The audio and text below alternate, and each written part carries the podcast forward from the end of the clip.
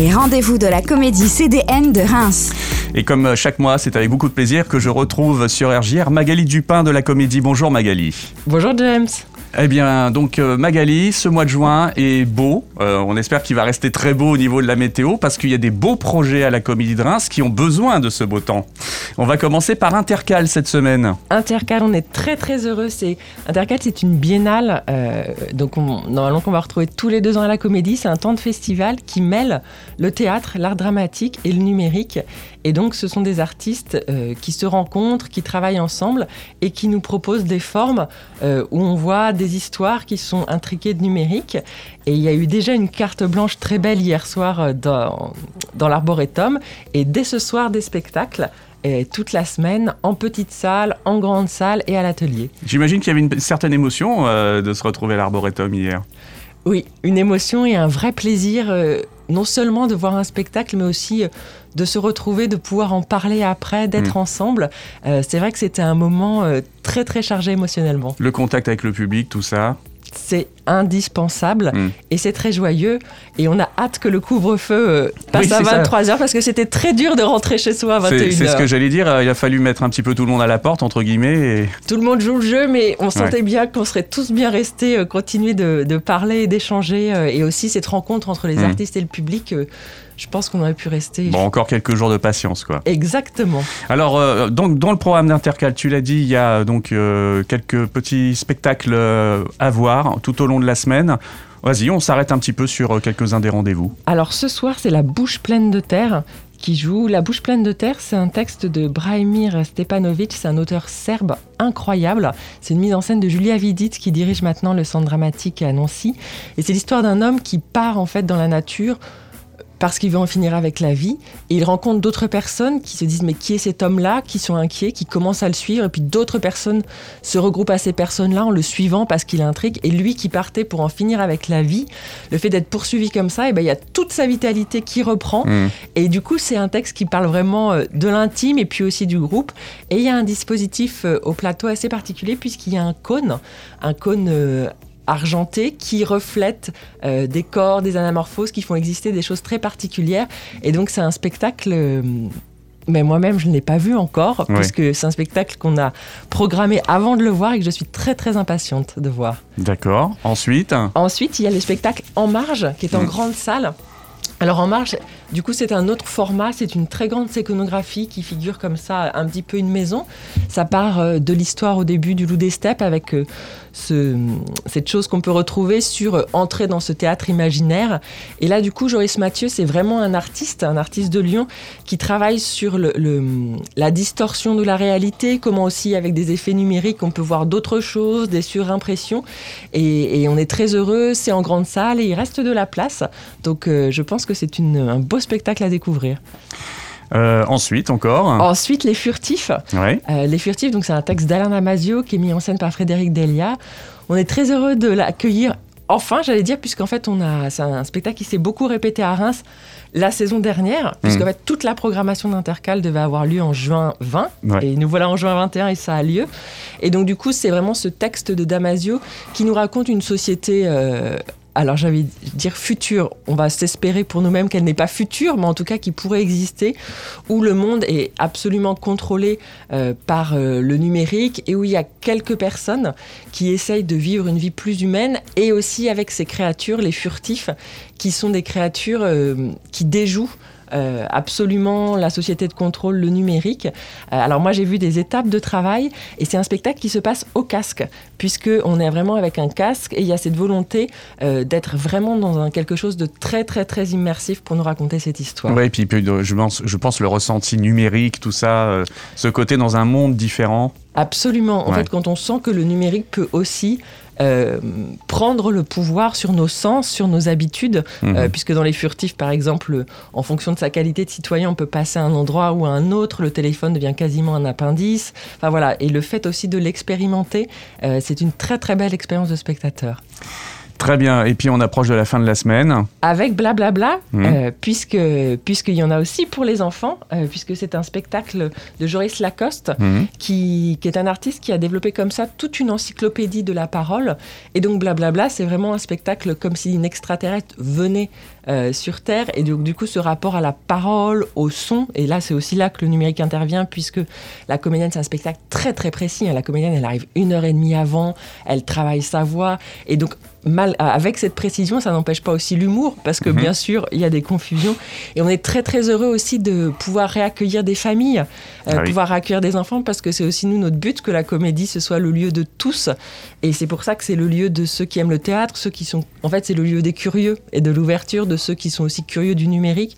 Donc on est vraiment très heureux aussi d'accueillir ce spectacle. Et puis toute la semaine, à partir d'aujourd'hui, dans le hall, dans l'auditorium, il y a l'installation. Euh, euh, ISOS, qui sont en fait de grands cubes dans lesquels on peut regarder. C'est comme un spectacle qui nous est transmis numériquement avec euh, des corps qui dansent. Donc ça, on peut venir à la comédie si on passe devant, avant, après un spectacle ou juste pour le plaisir. On rentre, c'est gratuit et on peut aller regarder cette, euh, installation. Et puis malheureusement, on avait une autre performance for Eternity qui s'annonçait très belle dans l'arboretum avec les spectateurs qui portent des plaques numériques et qui attrapent du coup des projections. Mais il fallait, le, il fallait la nuit euh, ce qui n'est pas possible avec les couvre-feux. Donc malheureusement, For Eternity ne pourra pas avoir lieu pendant Intercal. En tout cas, pas tout de suite, quoi. Pas tout de suite, exactement. Très bien. Et puis, en fin de semaine, samedi, le gros rendez-vous, c'est euh, pour la conclusion d'Intercal, ça sera nos logos. Absolument, nos logos, c'est un projet qu'on porte. Euh, depuis deux ans maintenant, on est tellement, enfin, on est tellement heureux qu'il ait lieu parce que mm. c'est un projet très ambitieux. Il Avec est labellisé. donc. Voilà, avec Sénoco, la boussole, mm. donc qui est implantée euh, avenue Léon Blum euh, à la à Croix-Rouge, avec aussi Écoélectrique, qui est l'association qui coprogramme le festival mm. avec la comédie, avec le collectif La Bulle, avec les récréatrales à Ouagadougou, puisque c'est un projet labellisé Africa 2020 et en fait des artistes. Euh, Odile Sankara du Burkina Faso. Alors elle avait pu venir en janvier 2020 mm. et puis après elle a continué de travailler à écrire un texte à partir justement des personnes qu'elle avait rencontrées à Croix-Rouge. Là il y a des ateliers théâtre qui se déroule depuis déjà deux semaines. Des artistes tunisiens et français, donc qui sont sur euh, plus le sonore, le mapping, la vidéo, sont là aussi à la boussole et travaillent avec des habitants. Et pendant cette journée, il y aura la restitution de ce théâtre participatif. Il y aura des ateliers gratuits mhm. de 11h à 15h pour tout le monde, euh, que ce soit des ateliers bah, justement euh, de pratique théâtrale, de vidéo mapping, etc.